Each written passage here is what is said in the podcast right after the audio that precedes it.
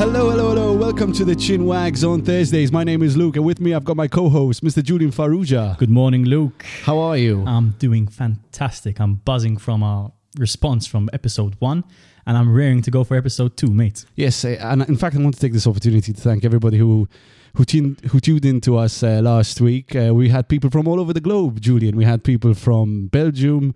Uh, we had people from Luxembourg. Maastricht Massive, thank you.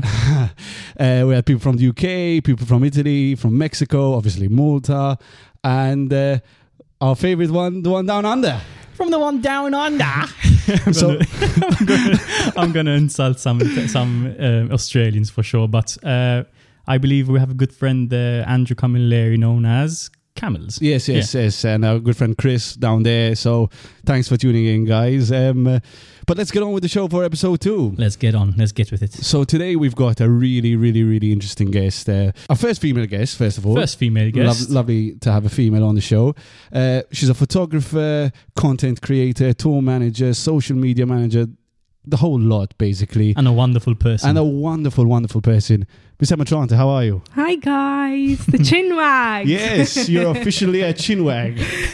I'm good. I'm good. You've I'm been good. chin wagged. Yeah. I love the name. I honestly love the name. And in your first episode, I listened to where the chin wags actually came from. That's the first 10 seconds. You've listened to the first 10 seconds. You got me there. So, um, thank you so much for being here. Before we started, uh, before we started recording, you said today you should have been in seven countries at the same time. Um, and you're someone who's always traveling around the world with work, and uh, you live quite a, an exciting life. Um, but before we get into that exciting life, a lot of people know you in Malta as the woman shoving a camera down your face in a club, posing uh, for some photos, and uh, in the party scene. So, uh, can you talk to us a bit about those days of when you started? the origin story Yeah. of Emma Tranta. Actually, it began all from there, from those parties at Surfside, the Ryan's parties, the Twisted Monday parties.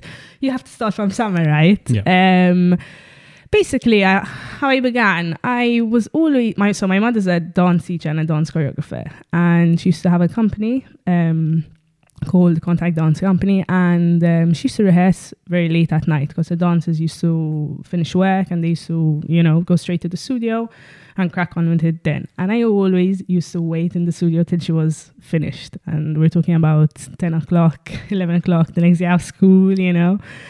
And um, to be precise, once I I found a small pocket camera in my mother's bag, and instead of you know hanging around just doing somersaults or you know sitting by the mirror just watching, I said, you know what, I'm gonna take some photos of the dancers. And um, to be quite honest, I started really enjoying capturing moments. I was like, "Ella, how cool!" You know, like a leg up, expression in someone's face, and had all these different um, like aspects that I was looking for. And I said, "Ella, capturing moments is something really cool," you know. So when I started going to parties with friends and stuff like that, mostly like Surfside, uh, slight part of it, you know, the, the underage zone, I started to take my pocket camera with us. Till I started having, you know, people say, hey, bring your camera next week, bring your camera here, bring your camera there. I was like, okay, I'm getting known for, you know, capturing these memories or something to post on Facebook or those days high five or something like that or whatever it class- was. Classic high five. What a throwback. hey. And um, I then I, I started to become very obsessed. I started to look at these like bigger photographers, Maltese, um, who used to carry this big black camera, and I have no, I, I didn't have any idea how it worked, but I was just obsessed. I was like, I would really, really like one, and luckily, my dad for Christmas bought me a beginner's one once, and um, as soon as I got it, I was like, right now, what to do, you know? And I, I started learning how to use it via YouTube tutorials, um, Google searches, and stuff like that. And it was all trial and error for me. So wherever I'd go, family gatherings, friends, sleepovers, I'd always take it and um, capture these moments, you know? So in 10 years' time, we can always look back. And then we started, you know, going out, socializing, f- these bigger parties. Again, something like Twisted Mondays that we all, all were there, all know the vibe, the cool vibe that those Portugal days had. Again, Surfside. And I started to get into the promoter scene. getting like my, friends, some all of our friends, um, were started to be main promoters, and they were all like, always like, "Listen, um, next week come, you know, um, take some photos." And it, for me, I obviously was still a student then, and it was like little, a little bit of pocket money. I didn't have any job or anything like that. And slowly, slowly, I started to branch out. Uh, started to get to know the bigger promoters, something like the, the, the strictly R&B promoters, the sunglasses at night promoters, the G7 promoters, and I started to get the bigger events. So we're not talking about clubs of 100 to 200 people. We're talking about 3,000 people, right? So the bigger venues, of course, Shampoola, Numero Uno, and whatnot. And um, they started to get even more exciting because they started to get international DJs. And for me, that was something that like I really wanted to focus on international artists. I always had um, a vision that one day I would hope to be traveling with one. So basically, I started to look um, on Facebook to see any event, you know, that there'd be an international guest uh, invited over. So I'd really try to target that promoter, say, hey, um, I'd love to come and shoot your event. I'll do it for free, you know, those days, as long as I can, you know, get some folks, some cool photos of the international DJs and stuff like that. And it started off all all like that, to be honest. And to cut a long story short, um, once I was actually shooting an event in summer for um, a club called Ario, and um, it was a party called Pasha on Tour. And I know the club Pasha in Ibiza. I mean, I had never been at that time. But I know the club um, in Ibiza, and I was like, wow, this must be an insane party. And I went somewhere. I was, it was a bit weird because it was on a Wednesday night. I'm like, you know what? It's summer. Probably uh, all these foreigners are just here to party, besides learn English, probably. And I went, and I was a bit impressed how it wasn't packed, and there was an international DJ, and it's an international brand it was packed, but it's one of those clubs that if, if it's not fully fully packed, you, you say, you, fi- you find spaces in like spaces in the thing. Uh huh, exactly. and for me, it was I was like, look, I'm hired to do my my job, um, my work. I want to do a good job and get the club looking amazing because obviously these photos will be used then wherever. And um, they had a very actually interesting um, artist, and these this artist was called Nervo. They were the first female international DJs that I shot and um, for me, it was quite cool, you know, like shooting female DJs. I was like, la. The first time was uh, we're quite male dominated here, especially the local scene, and the artists that are invited are all males. Let's be honest. And I said, that's that's interesting, like a new type of energy to shoot. And um, in fact, I had gone backstage and I was dying for a photo with them. I'm like, "You're the first female DJs. Can I take a photo? I want to like record this moment."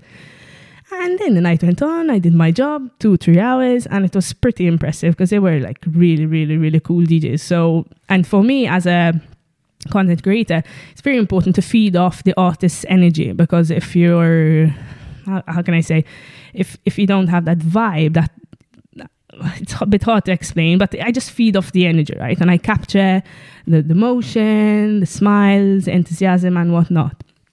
And um, I did my job, I gave the photos to the promoter, and that was it.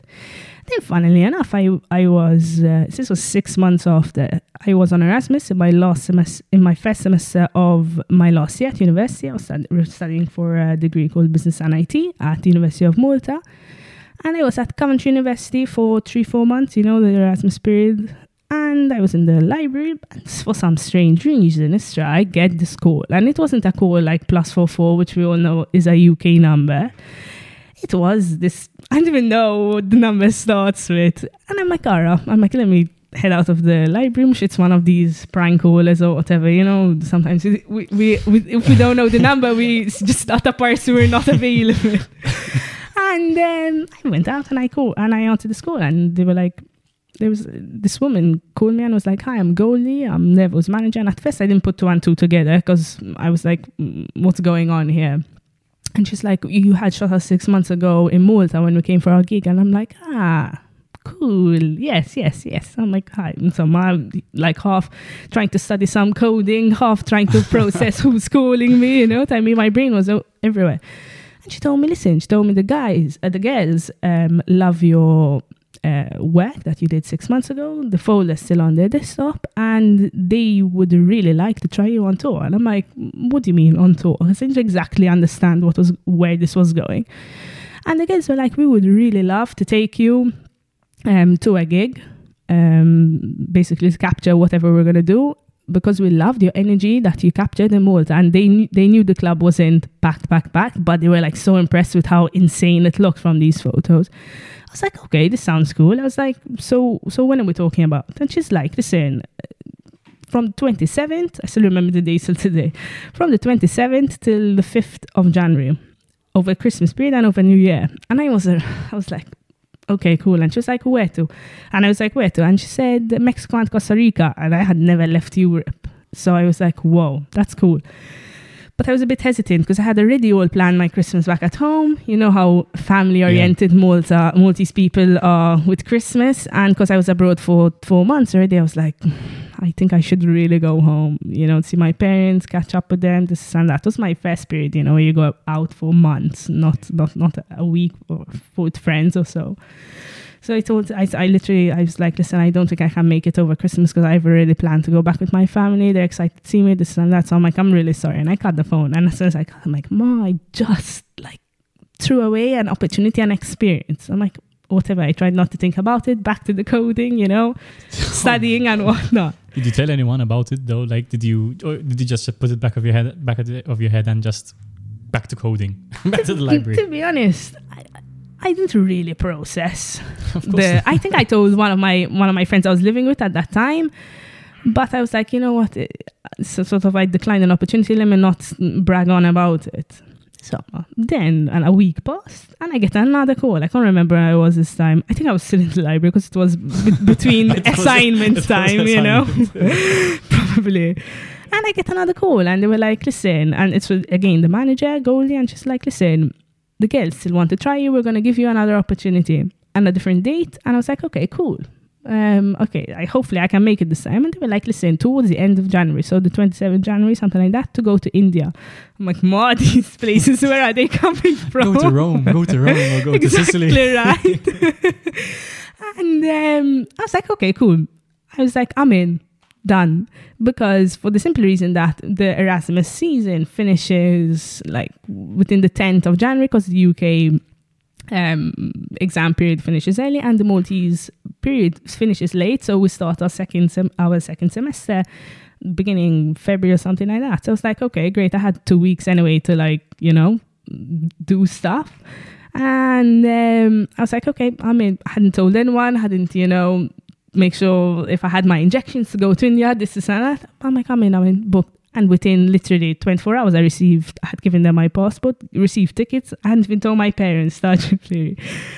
And, um, and the rest is history. And the rest, and is, the rest history, is history. And, and, and, and, and it was quite weird because I then received these tickets and I'm like, how am I leaving, let's say on the 27th, but coming back 28th in the morning? I was like, the tickets must be wrong, you know? Then I, I mean, when it actually happened, I realized that it was to go to India for like 22 hours and back. So it was like go there, gig, fly home, done, you know? And I actually went to India. You can imagine as soon as I told my parents what went on at home, you're crazy doing this alone. I had never left Europe, so you know that that was granted. They, they are parents at the end of the day, you know what I mean? And I went to India, met these these uh, pretty cool chicks, basically. Very vibrant. Very, very vibrant, really like energetic, cool. They wear such like, you know, colorful clothes. It was it was a real experience. And um, we, we were actually shooting a private event. It was uh, the wedding of the owner of the Mumbai airport. So you can just Oh imagine how bombastic this event was. And I was, I, I was, I was already like shocked at the whole venue where I was, but I was always there, you know, hanging, tagging along with them, shooting them, taking photos when they weren't noticing on their phones, setting up, speaking to people in the surrounding. And anyways, I just really tried to capture their vibe and the cool, you know, the cool nature that they give off besides the actual event. Um, and basically, we had this event. I flew home 22 hours after leaving to go there.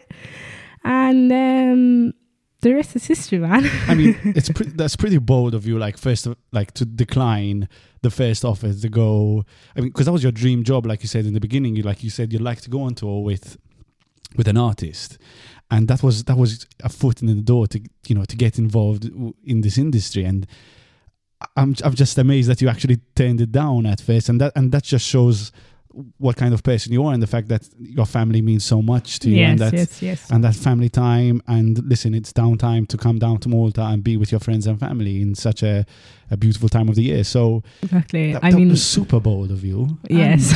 before before you met Nervo at the party at the previous party in Malta six months before this event, had you really had you were you aware of them? Because up until you had gotten involved with these people with this with this duo, I I mean Nervo are not, okay. Their music is not necessarily my type of genre that I would listen to personally.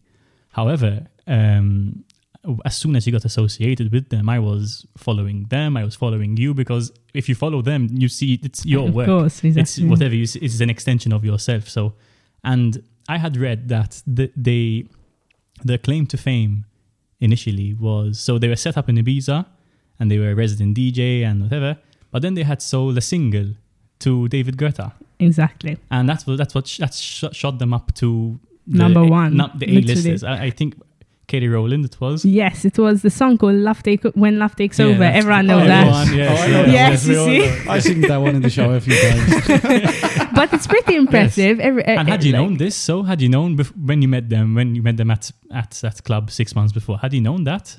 I didn't know how they actually started, but I did know who they were because they are the most famous female DJs in the world. So, and I, I follow DJs, so I knew who they were mm, for sure.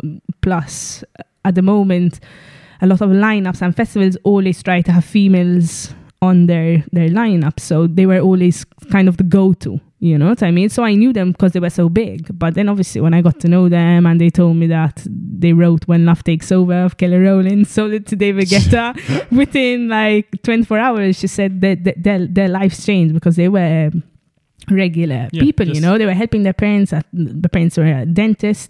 Some of them, uh, sometimes they were working at Starbucks, you know, to make ends meet. But like, it's literally they they continued songwriting in their bedroom day after day, day after day, and luckily they just hit the nail on the head with that song. And from then onwards, it was all all upwards. I mean, of course, it's the personality besides, No, you know. their personalities. Have you ever seen their shows? Have you ever seen? I've, I've, of- of course i, I mean i've they, seen clips they rock because the house, man. Yeah. Bloody hell, they get the whole. They get. How, I don't know how many fans would be in a regular festival.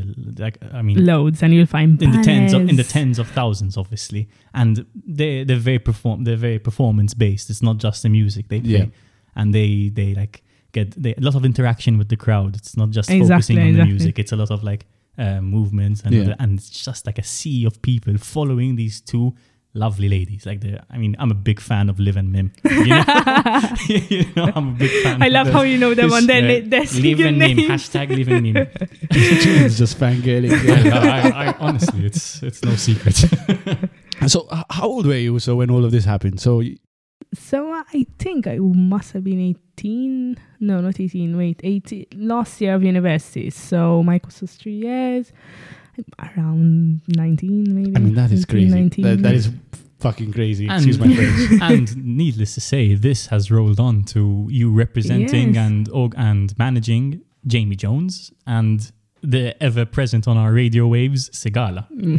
big, big number I one was- hit at the I moment. was I was on the on the way here from Sliema to Valletta. I was driving and as soon as I put on the radio, I was bloody listening to Becky Hill and Sigala. I wish you well. There you are. um, yes, actually, one opportunity led to another. So after this gig in India, they they were so happy with the result that I gave them. They were like, "Listen, can you do another three weeks um, in the period of midterm Easter?" Normally, you know, we get two weeks off here wherever we are, university, school, whatever. I was like, I'll definitely do your tour. I'll take a week extra off of uni. You know, I was writing my thesis, so it was super stressful. That's what I wanted to tell you because um, I I very clearly remember you on your laptop on the jets, and you were working on your thesis. And Literally, I I- wrote it's- my it's- thesis it's everywhere. Testament, it's testament to you as an individual and your motivation and your uh, um, your motivation to Yeah. essentially do everything that you can because it's very tempting for you to see the opportunity that you have. You're jet setting, you're globe trotting, and you say, "I don't bloody need this degree." Fuck this shit. I'm, Literally. I'm just staying in the music. in- Yeah, staying in the music industry. Literally, it was it was hard. Uh, it was hard Of because it's those hard, of those three, after those three weeks where I was meant to do, where I was doing my thesis, I was that was a European tour, so it was like going to ski resorts, doing fes- uh, festivals on ski and on the snow, doing different clubs. Was Germany, Spain, Italy. You know, those three weeks were around there. But I was always writing my thesis wherever I could, um, whether it's a train, whether it's a taxi, whether it's a jet, whether it's a plane it's I, I had to get it done you know what i mean and i said the only uh, way i can get it done is if i dedicate some time towards it so it's not the first time i would have come home from a gig at like 3 4 a.m you know i'd have so much adrenaline from the gig that i like just start on it do two hours then sleep then you have like two hours sleep before you go catch another flight to go somewhere else you know And and how did you deal with that? Like because you know tour life and gigging is you know you need a lot of energy. You need to be you know alert. You have long hours, late hours. How do you sort of how did you find time to to deal with your mental health, with your physical health? Like did, wa- was that a challenge? Yes, that's probably the biggest challenge of it all, to be honest, because you are out of control. Es- What do I mean by this? So at the moment, like m- summer is based over a six month period when you're touring. So you start touring at the beginning of May and you finish October because some summer se- seasons go longer in others. Um, and your calendar is just filled with gigs because obviously artists want to do as many gigs and be on as many lineups as possible. So you're like gig after gig after gig. Now I started off with Nervo and I did three years with Nervo, and within that period I also met Sigala and I went mm, on tour with Sigala. Well, you know, I still am on tour with Sigala As, as a as a as a content creator, as a content creator, correct? So I first started off as a content creator with Nervo. And since I was traveling with them for like a couple of months, I think it was like three months, they really liked my vibe. They really liked my dedication, my concentration. And they were like, listen, can you take tour manager duties on board? I was like, listen, I have no experience in this, but I'm willing to learn, you know, and just just go into it. And they were like, yes, yes, don't worry, we'll teach you anything you need to know. You'll have an itinerary to follow because you have, we have, um, there are people in the office, of course, working, Yeah. doing these itineraries, booking the gigs. There are all these different roles. And I was like, okay, cool. As long as someone teaches me, I'm, I'm game to learn. And I actually learned how to become tour manager within a couple of months because then I was thrown into the summer period and my role was like not just content creator, my role was so much more because besides taking photos of the girls, you know, uh, on the road, besides the shows, when we went to the shows, I was doing all sound checks. When we went, went to the shows, I was doing all light design. I was making sure, you know, dealing with promoters, liaising with them, making sure that we're on at the right time. Drivers are here, ready to go to the airport the next day. This is and that. So it's all it's all about managing, um, managing someone. But it wasn't someone; it was a duo, you know. Um, so my role was ten times bigger.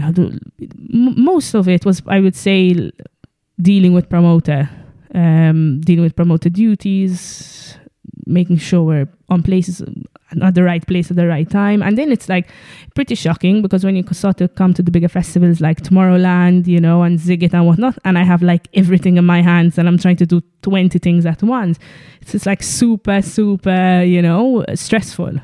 So did you put the ph- photography stuff on hold, No, or no, were you no. still doing that at the Always. same time? Always, always. So basically, my camera's always on me wherever I go. I never, never, never, like, even if I go down f- to grab some food, it's on me because you never know what can happen at that Yeah. time.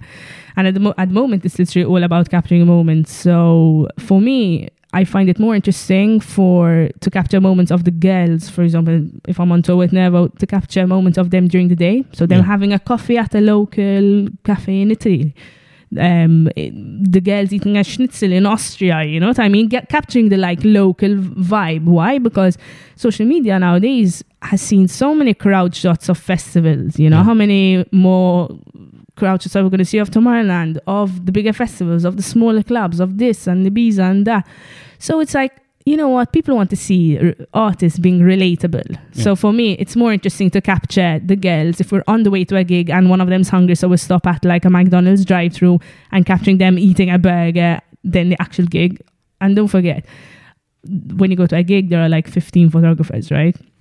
So you need to do your utmost. In in my case, my utmost to be original, you know, creative, to make sure that the the, the shots you are getting are going to be liked. Number one, and number two, you know, different to others because you're you're you're you're engaged to do a good job and not to be the same as everyone. And because I know you start to develop an, a relationship with the artist on a personal level, you get to understand it about you know their moves the what they like what they don't when you should take photos when you shouldn't when other artists come capture those moments because you never know in like two years time they might have a collab and they'll use Yeah. those photos which has happened so You were mentioning that you have to take a photo which kind of stands out from the rest. There was um, a, a picture, a video that you had posted on your Instagram, and it's like it's a rich, it's a very rich vein of material that you can you can use her Instagram where she's behind uh, Nervo, and she's with like a, a, a long broomstick. She's trying, she's trying. It's, it looks as if she's trying to sweep a cobweb from the ceiling. monopod in camera terms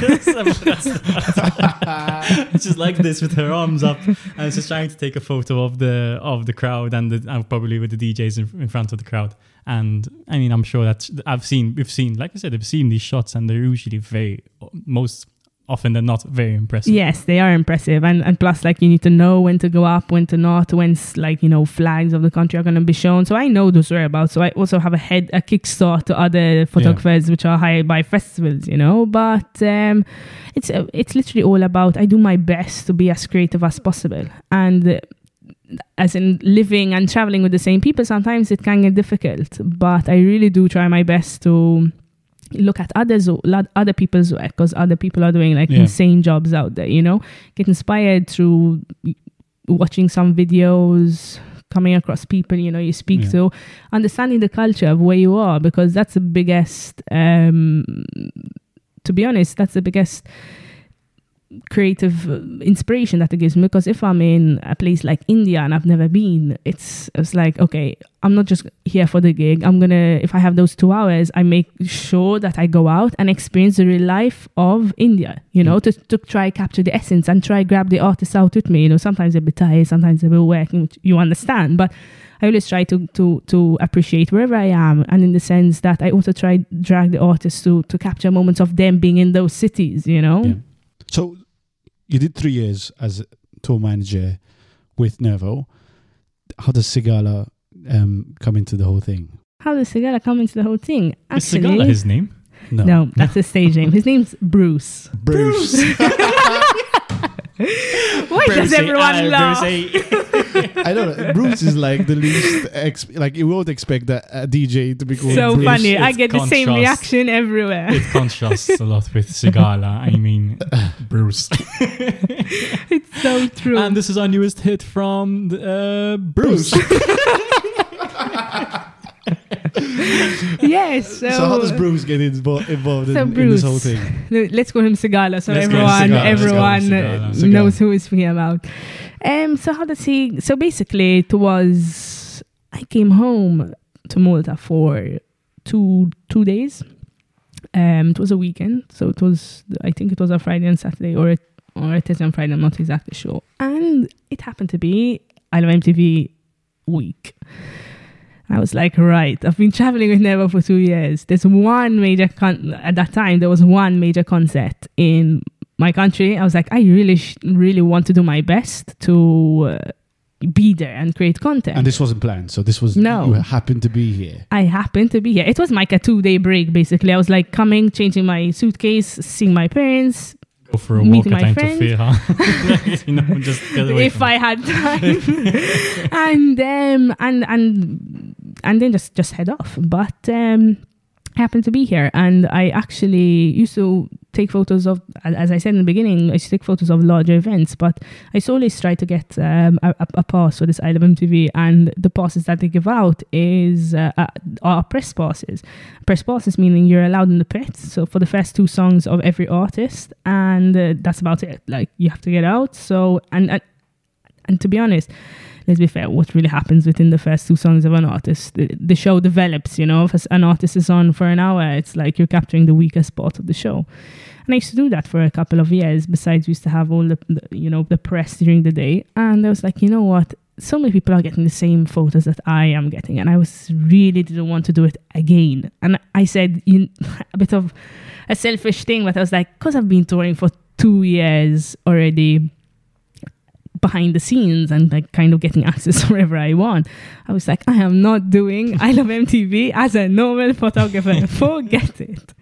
And so I actually asked some of the promoters and whatnot to to see if they can give me passes because then I, I I had known the promoters quite well. Did you name drop? It's okay if you do. It's okay. No, I no. would have name dropped. I would have name do dropped. you know who I am?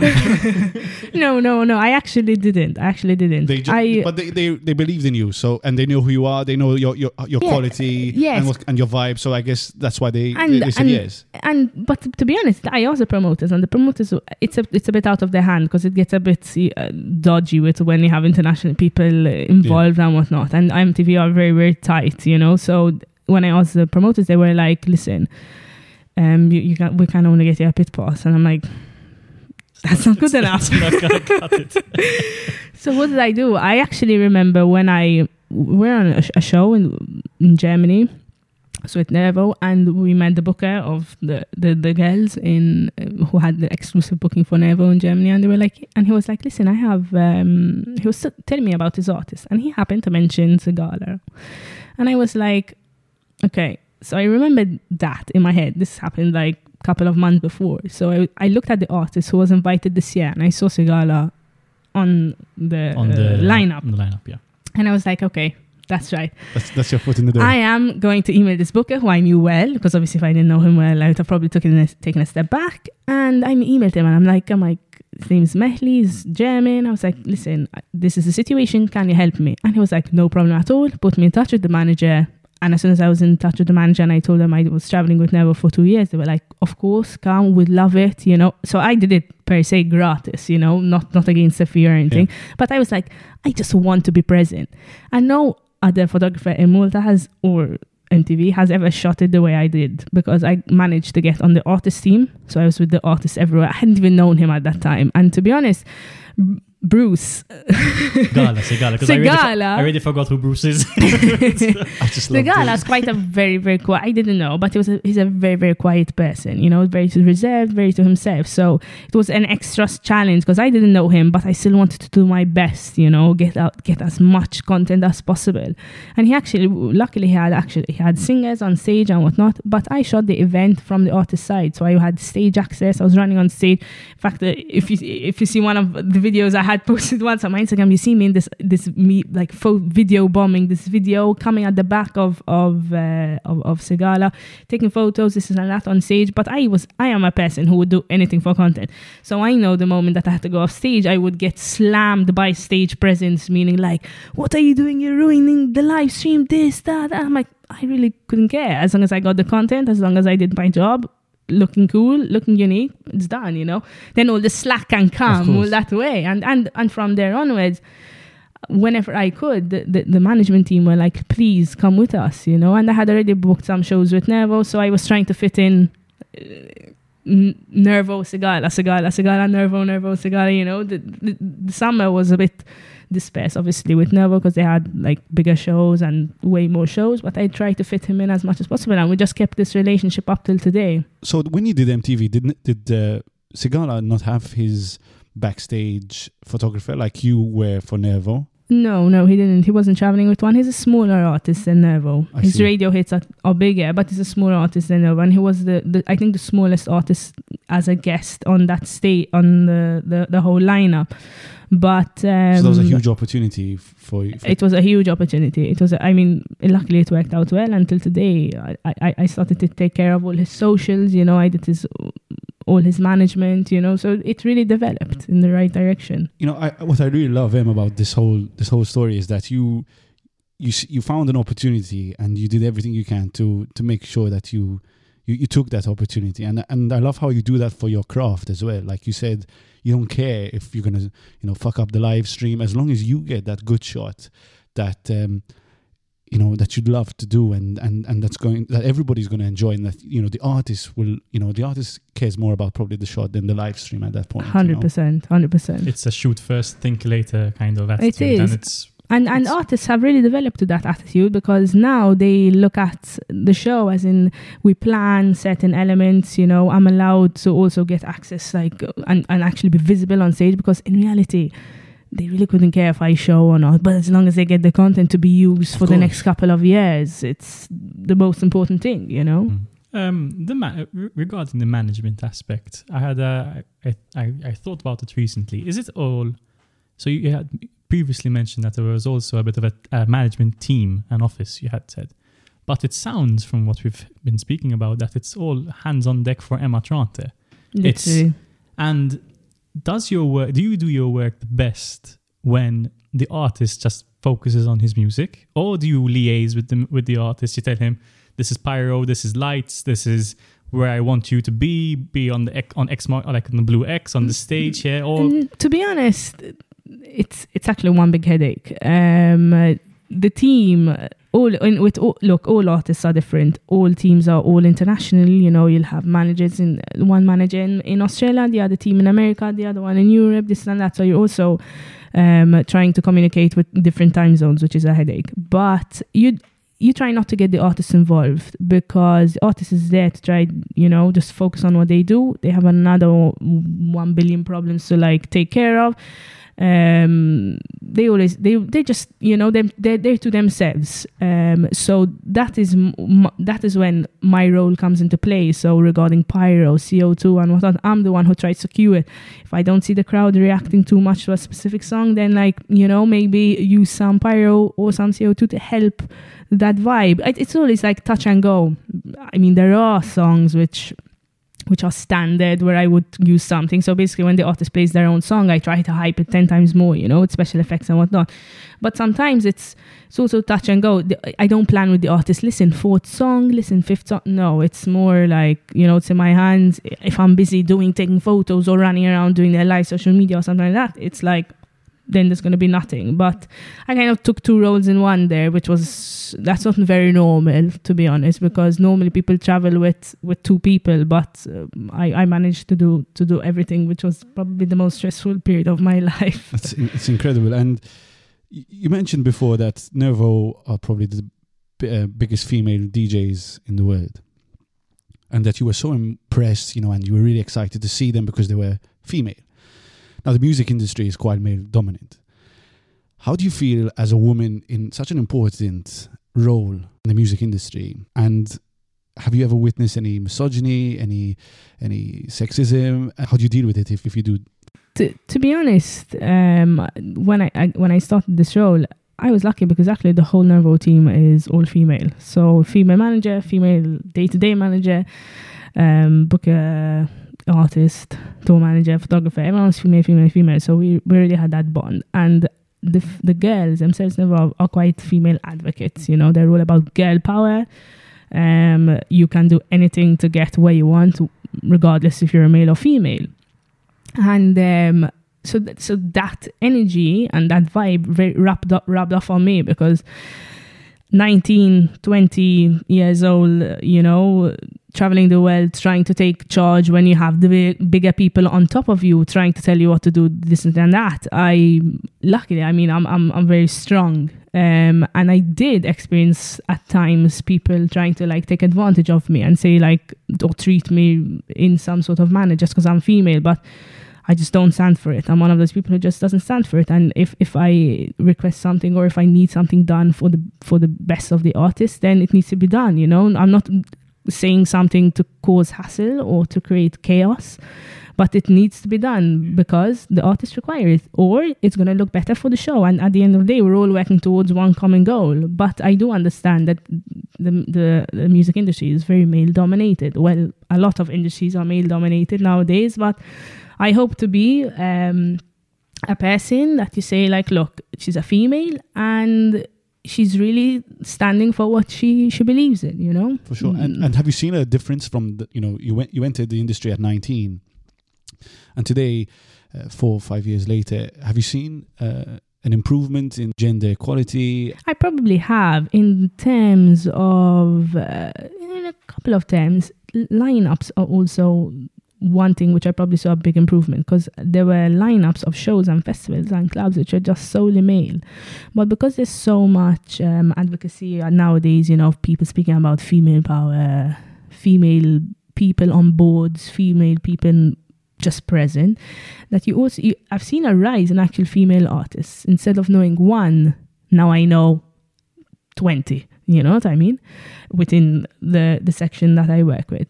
And um, it's just now it just looks more attract- attractive. Like for example, on lineups when you have females and not an all male lineup, you will you will rarely find now an all male lineup when you go to any festivals or whatnot. And um, I've actually seen a slight increase in female presence when it comes to the tech side of things. When you're on, sh- Yeah. you know, on, on tour, on sh- traveling and stuff like that. But of course, um, still, still very, very male dominant. Yeah, long long way to go, and we hope we hope Long way Hope to go. Uh-huh. Well, long way to go. But luckily, actually, in, in every team I work with, because then I moved on to Jamie Jones, who I kind of work with more now full time. Um, there's just there's just females in all teams, which I think is great. yeah. So uh, there's always someone to relate to. That's super. So we spoke about international artists. We spoke about life on tour. I really want to touch. I'm really interested in the subject. I, re- I want to talk about Maltese artists and uh, The local the scene. local music scene, um, which we seem to struggle to sort of break into the international um, industry. Do you think there's a particular reason why? Is it is it is it just talent? Is it that we don't really have to sort of make it to the top? Is it uh, we, we don't take risks? Um, have you have you seen anything that you say this is what is missing from Malta? This is what we don't have. Um, regarding talent, we have so much talent here. We just don't know it yet. Um, I, I get se- sent songs by so many different artists on a daily basis, and sometimes I'm so impressed at what we have. It's just a matter of maybe opportunities within that actual industry. For example, I know that you know the UK is very dominant in the mu- music industry. It's like um, one of the world's le- leading markets. And because it's it's a well leading market there are obviously lots of managements present there are lots of record labels lots of publishing companies. So there's like you know there's that extra opportunity. Plus there are more studio sessions going on you know studios songwriting sessions people making music. And as Maltese artists we have so much talent. But it, I think I think people are working on it but need to work harder there have been loads of artists who have been sending me music, and one of them was was a good friend of mine. Um, I, I, I look, I try to help as much as possible because for the simple reason that I do have certain contacts because of what I've done, right? And I've got to, to, to meet some incredible people um, along the way. And of course, it, it's all about keeping in touch with these contacts and whatnot. But if I can help any local artist, that is my main goal. I've, I've, I've helped quite a few actually. Um, one of them being a good friend of mine who who just got signed to a publishing company of, of, of a person I work with, Sigala, you know, and you say, wow, a Maltese person? For sure. This, this, this guy used to send me Dropbox links every single day. Um, I just listen. Sometimes it used to get annoying. I'm like, Ma, another Dropbox link. But I remember once there was this song, and um, I was like, oh my god, this is international. The, the melody of it is just an international vibe. And I always had it at the back of my head. And um, Can we have a name drop? what do you think? Sure, let's do sure. it. I think I know who you're talking about, though. Yes, I'm sure, sure we all do. Uh, I'm sure we all do. It was it's uh, Sean Faruja, Yeah. and he's doing a great job there at the moment. Um, uh, and and basically, he I had told him to you know send send the the, the tracks to to um, Sigala, and he was actually in touch with him, which is great. But he I think he had to do some knee operation, so it was quite a while till he actually moved to London. And it happened to be that we're on tour um, in Wales, just finishing a whole um, UK tour. So we're on a tour bus. Um, and the live band had gone back to London because this last show we're doing in Wales was just me, um, Sigala, and Joe, who's the, the hype man of, of the, the whole set, the whole show. And we were parked because we couldn't park the, the tour bus in Wales. We had to park in this like petrol station vibe, you know, the ones where you just before you enter the city, there's always that big one, one Yeah. big petrol station. And we had to stay for there for like nine hours, and we're like, we've just been with each other for like two weeks, and we now have to spend an extra nine hours, which is you know intense. But we're only three, and there was a tour manager as well.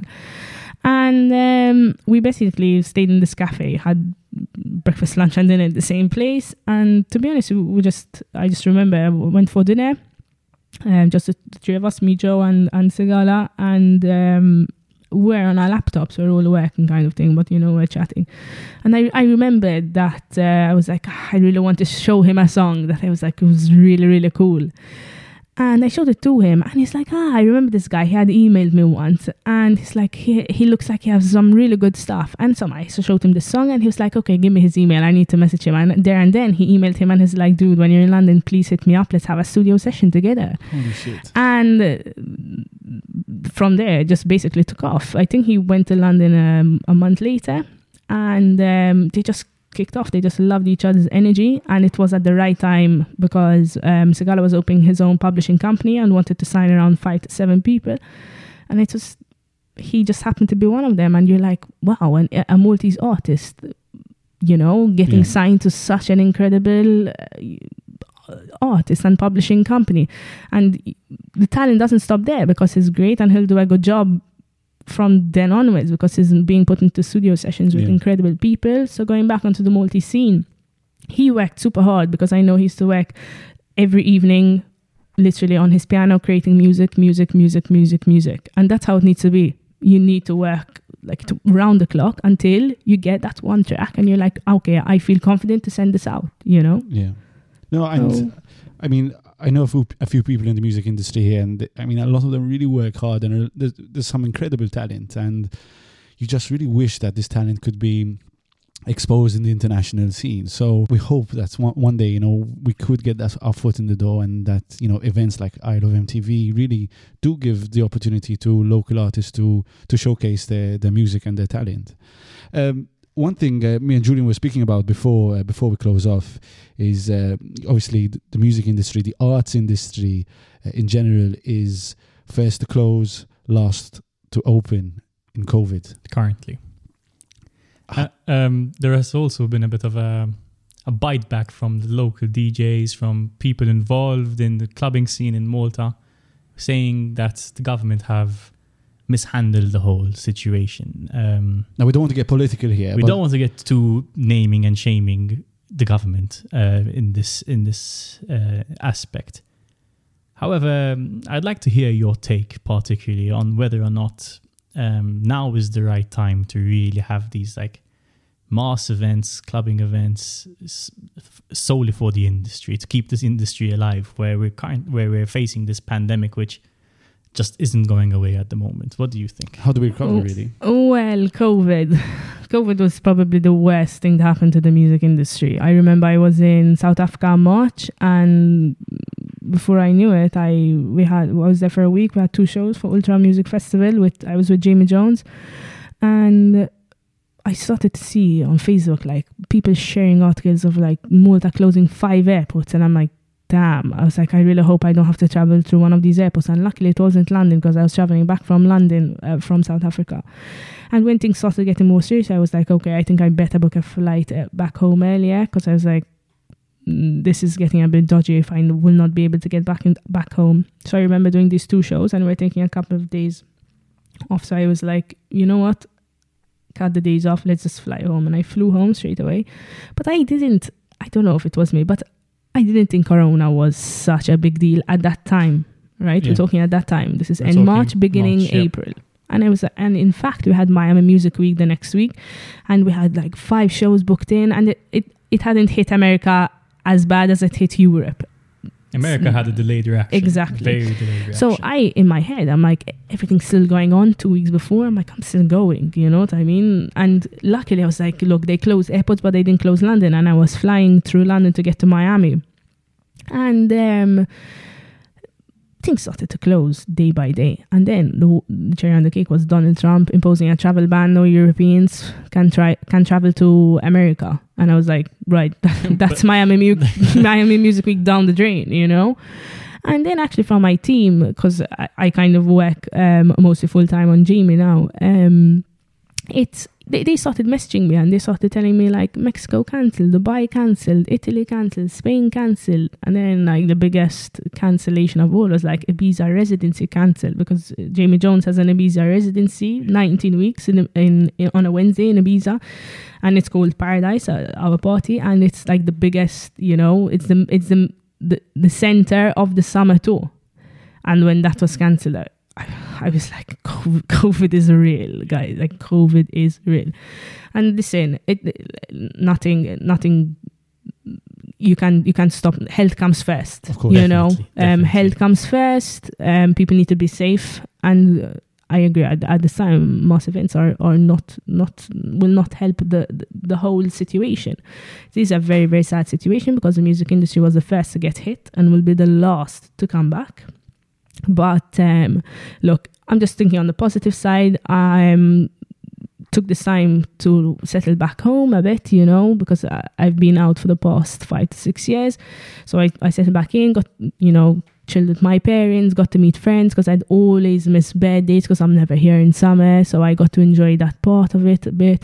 Started to, you know, retrain myself in, um, not retrain, but to, to learn maybe some more um, creative skills, you know, new programs that I can um, use to, to like edit movies on, create filters, just a bit of, you know, this and that. Um, I think it was a good time for all artists and creators to sort of sit down and say, yes. I'm going to work on my craft peacefully and I have no deadlines to finish. I have I, I can just really work on my craft. Uh, for sure, because in, in reality we don't have a deadline to when Corona is going to end. But um, I just I just think that look, every negative will have its positive.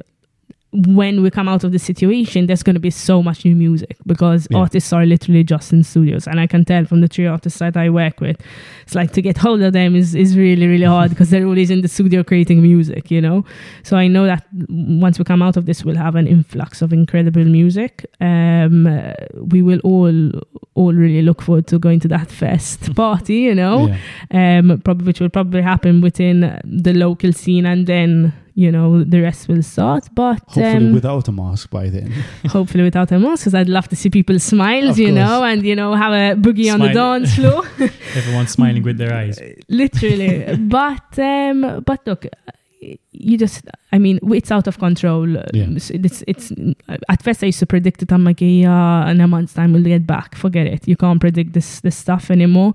So um i just i just really try to look on the positive side. I went i, I mean i personally i studied technology so i went i also you know went back on the tech side. I I work a bit in, in AI, you know, so I didn't have that time to to to to give when I was constantly on the go. So um, I, I, I, I found just new aspects and new areas to delve deeper in. Again, on the creative side, doing my own projects, being back in the studio from since day one, you know, where it was sorted because my mother had some projects and I was there, you know, capturing some some movement of her dances and her and her, her projects and um, just just looking at the positive side of it all. Besides, obviously, catching up with family, friends, being in Malta, enjoying the summer because like.